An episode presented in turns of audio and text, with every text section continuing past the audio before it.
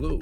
Welcome to another episode from the Experiential Learning Dialogue series, produced by the Teaching and Learning Center and recorded live from Burnaby Mountain at Simon Fraser University. I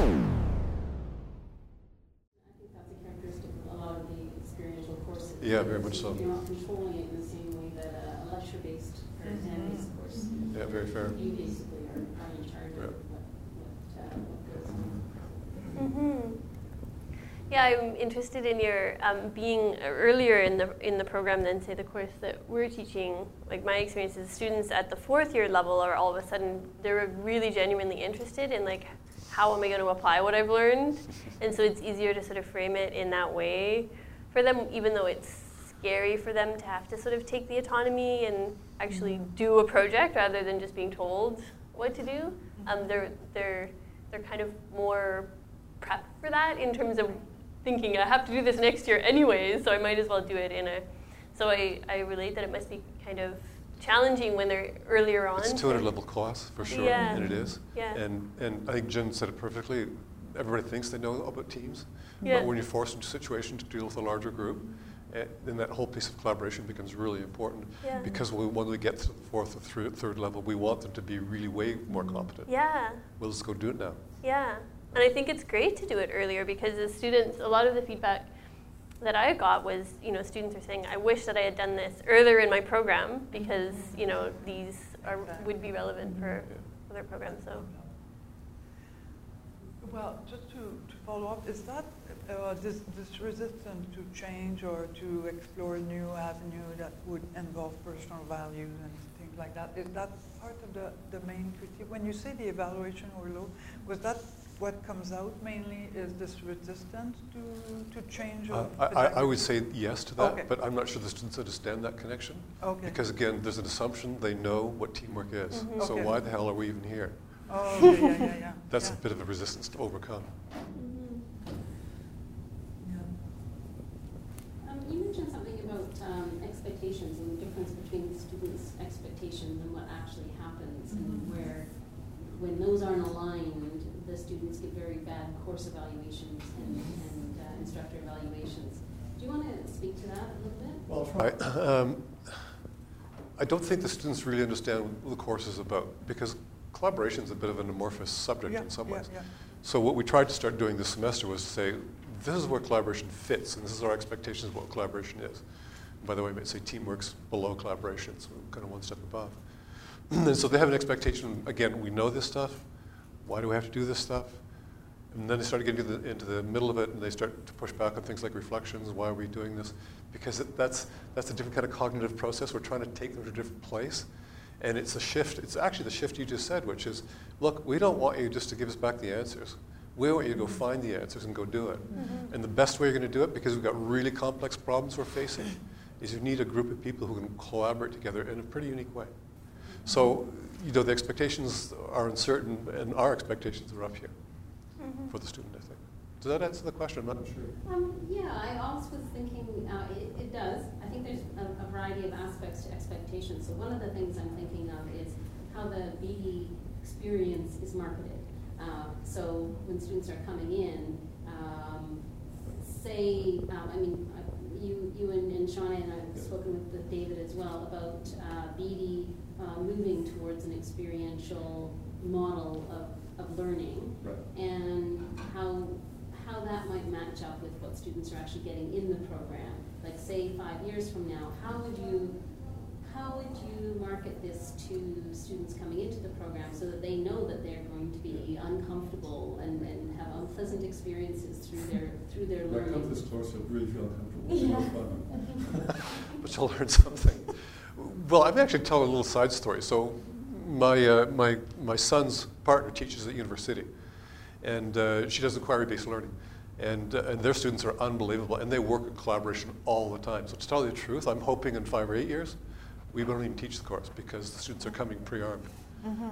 But I'll tell you the greatest resistance for everybody, it doesn't matter where you're at, I don't care if you're here or outside, is that people really struggle giving honest and, and, and truthful feedback, right? Because we have fears about that.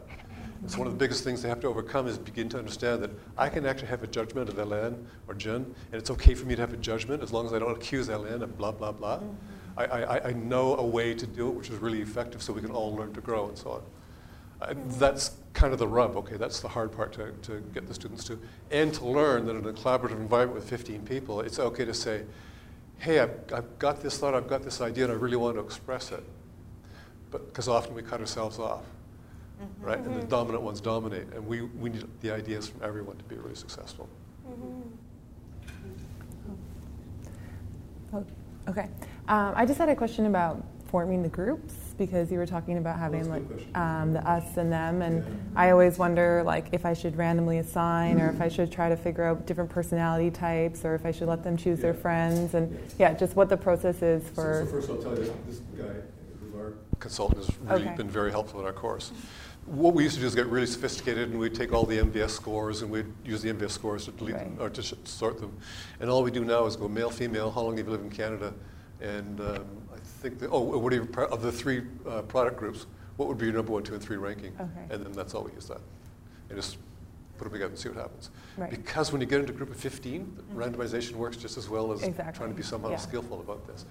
But I think there is merit in creating blending in groups this, this size. Yeah. Yeah, absolutely. Okay. I don't know how the program run. Do they have like a practicum or, or uh, an, an uh, internship to do at some point during Well, the I'm, I'm going to say, undergrad? Ellen, the, the internship is actually going through the product of selling this product in the bookstore. That's, that is the internship. Okay, so. but in the working place, like if like Do you mean out- like Beedie yeah, as a whole for their during undergrad the degree? program, do they Oh. have They- an internship? Yeah, they Yeah, don't do. have to, Okay. but the, but about fifty percent of our students are in co-op, so. Oh, oh, they're co-op. That's Yeah. exactly. I was wondering Right. that because the the aspect of team and collaborative work and all that, if they have ever access to an internship, well, it would be obvious that that would be uh, such an important course. So that's why I'm surprised that the evaluation was low. That means that Yeah. it's early on. They haven't had any an- um, internship yet, or because this is so important. And, and In I- in fact, in fact, I think this course, in fact, is in a small way an internship. Oh, and, and that's We've right, never that's consciously right. said that, but That's you right, say but that. It, but if they see it as theoretical and, and just a course, like they're not going to see how important it is if they, if they haven't been in a workplace yet. It does help to be in a workplace. Yeah. I can provide some student perspective. So yeah, related to that, we had some other stu- our students had some other struggles about the project. One of them was um, the commitment on the project, because we're still, even though we are transferred, we are 200 rebel students, so we're still uh, have to do a lot of essays and you know other presentation researches, and so for example, there is a group that was assigned with, yeah, they were assigned with the group uh, products, and there is a group assigned with the decal, which is uh, basically a sticker of the Beedie back of the logo on it, and they have to sell it in I don't know four dollars or something. The groups did not get to pick their products. Right. Yeah, They so- were assigned their products. They were really Sticker. yeah, I, I have to say it because they were really frustrated about them, and I believe that group will have a lot of conflicts within the group, mm-hmm. between the test team, and even my group had, for example, my group, my task team had to do this customer survey, all two weeks, and we found that the accounting team is doing nothing but recording their sales. So it's kind of an emotional conflict between even within the group. Oh, okay, yeah. So that is one other challenge. And, and, and we actually talk about the need, the need to have productive conflict. I know. You, you need to know how to do that because it's mm-hmm. really important. Yeah. Mm-hmm. Hmm. I'm curious about how your um, markings are weighted in terms of how much of it is weighted on the 60% group, reflection? 60% group and 40% individual. Okay. So yeah. there's this whole series of group assignments that they have to do mm -hmm. um, that uh, are fairly wide ranging. So, as an example, by the pitch that uh, was mentioned earlier, at the very beginning of the semester, this is a panel that will say to you, No, you can't go. You're not ready. You're not going to get any money. so, it becomes pretty visceral for them as well, too. Yeah. And that's part of a group piece as well, too. Right. So, there, f- there'll be next week, there'll be um, s- is it six people or three people to, per uh, product group? Um, three, at least three presenters per At least three group presenter, and and they're six representing their entire group. So their entire group actually has to work together to support them, to help them be successful as well, too. Right. And then that affects the mark. um, And that affects the marks. And ultimately, it's only the group mark uh, that's scored. You know, what was your contribution? Oh, you only did 80%? Then it's 80% or 60% is going to be your mark at the end of the semester, Mhm, Right, okay? yeah. which is going to be really interesting. Yeah, yeah. And this is our first time through with 15 because previously It was five it was five. Yeah. So uh, we were originally thinking of keeping the group smaller, but because we have 180 students, the bookstore wasn't, I mean, we couldn't have them do 28 products or something like that. So um, it definitely adds a layer of complexity and challenge between the, the members of, you know, how, Mhm. how do they navigate between Mhm. all these people. But it's, it's interesting. which is Yeah. extremely important. So the decal Yeah. group, which is a really interesting group, I've got a group too. uh, They feel terrible about their, their product, but now you have choice. So what do you feel terrible? Can you can you pivot? Can you change? Can you do other kinds of things? Which some of the students aren't getting, but we think actually the decal group might be starting to get it. They actually have It's really interesting. really great But very late in the semester, they're starting. Yeah. to wait a minute. Yeah, Mhm. they did. They really struggled, and, and you know, but they they've come together and they did some really cool things, and they're feeling good about what they've done now. They've really seen seen that switch. So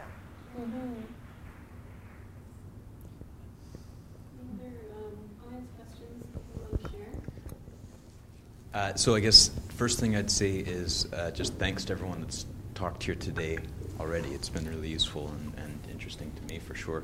And congratulations on the work that you're doing. Um, and I think I'd, I'd just comment on a, a thread that I think runs through all of this as well. Um, a few years ago, when I was kind of interviewing to come here to SFU, I had an undergraduate student ask me, uh, as part of that process, you know, what do you think makes for a good instructor? And so my instinctive reaction was to turn around and say, Well, what do you think makes for a good instructor? And uh, the student said, Well, you need to inspire us. And I don't know why, but I was surprised at the time to hear that answer. Uh, and it really uh, affected me this, and, and stuck with me.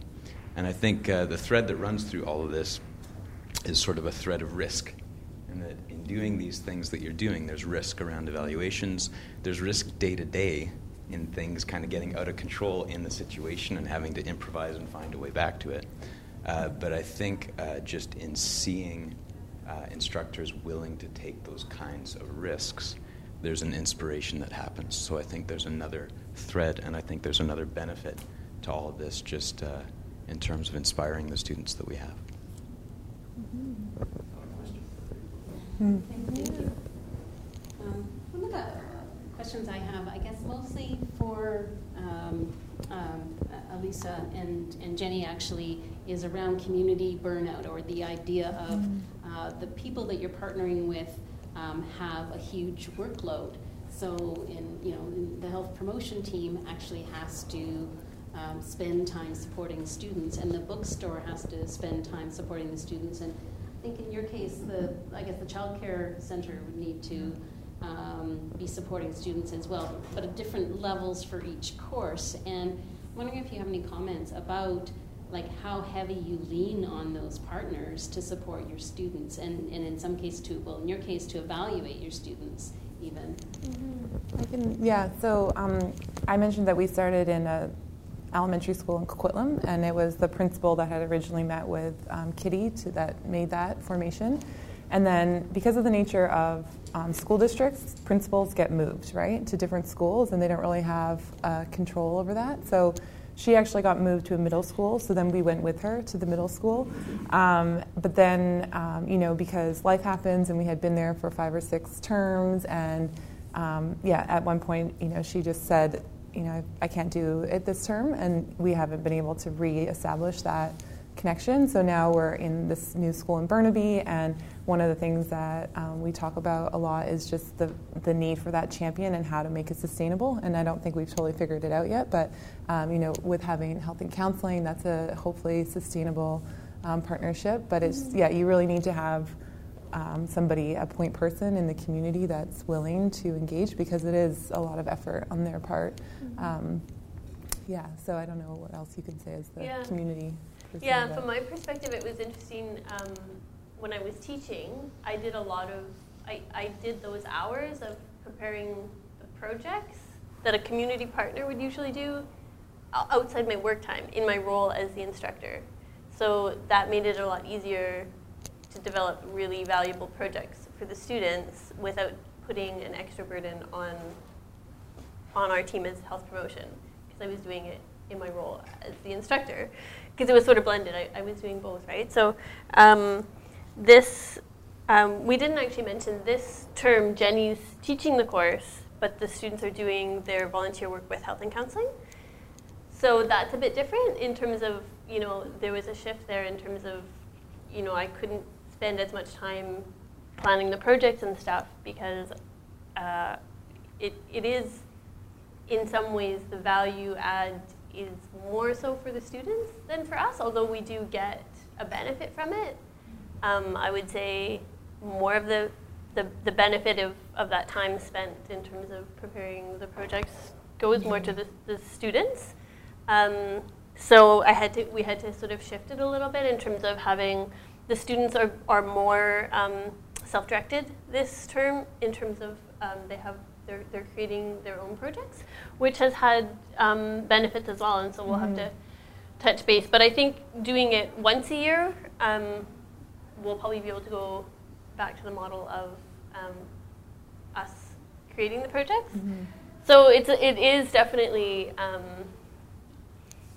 tricky, I would say, in terms of uh, finding projects that are sustainably. Because mm-hmm. the thing is, this year, for example, some of the students are doing projects that uh, so for example, we have a project that's around like random acts of kindness, and so that's about creating a positive and supportive community, which is good for a healthy campus community. Um, and, and some of them are doing things that students have done in the past. Um, so it's still valuable in terms of the students that experience those random acts of kindness. Um, but it's, it's, it's more valuable for the students in terms of creating it mm-hmm. than it necessarily is an extra value add for us. So. Yeah, and I'll just say one more thing about the new partnership that we have in Burnaby. So as I mentioned, it's a high school with two partner elementary schools, and already like we just confirmed last week that we would be in there, and we're going to start in January. And the reason why is because the principal at the high school thinks that she might be moved next year, and so she wants to get the program going so that the new principal will be able to pick it up. And we're hoping that because it's the three schools, it will be more sustainable because you know we won't be asking the same teachers all the time to be matched with a student. We'll have you know however many teachers from all three places. Um, and they already have this sort of community of our family kind of network within their schools, so they have lots of ideas about how we can help them. So um, they're, yeah, I think it's going to be a huge added value for them to have the students. Um, yeah, so hopefully it works out that it yeah is sustainable over time. But I'm wondering, do you? Well, the thing I would add is I worry about it, mm-hmm. but not now. well, maybe the uh, in the case of um, connection with the community in uh, environmental education, it went in the past uh, 20 years from only being um, supported by teacher, but there's less of this issue now because once they come out of uh, uh, uh, this program of experiential learning and they know how it, the impact on it's going to have on the student, they are not anymore alone. There's an, there's another layer of or like the, it's not individually support or grassroots support anymore. There are, like Loutet Farm, it's a network of people that are not going to change. Uh, like there's not anymore just once a teacher retires, well, the whole mm-hmm. school lose their garden or initiative. It's, it's gone to another level for this part of uh, of integrating environmental education in uh, their practice in an in a experiential way. So, so that part is nice. That's really positive to see that there's a lot of support out there in the community. Um, it remains that I would say that at the PDP level, um, although experiential learning is a big uh, part of the, the process, there uh, the choice of, of keeping it active is, is always a negotiation every year. So it's not like obvious that uh, it's going to stay for the next uh, 10 years. So it's more at what is part of the teacher training program that is more of a, a question than how, once they get this experience, how they implement it in their own school. That part's all. I would just add one thing for us too is that I think that's why my role was created too. I'm a buffer between the bookstore and our class. So we, we're kind of trying to create ways to um, have, bring them in and allow students to gain from everything that they can share, but then at the same time, when they're not in the class, on the occasions when they come in, to have things filtered through me so that we, it's our first semester, but hopefully we don't burn them out because they are really very important. We don't have this without them. That concludes this audio episode of the Teaching and Learning Center's recording of the Experiential Learning Dialogue series. Listen to other episodes from these events or visit our website at sfu.ca/tlc.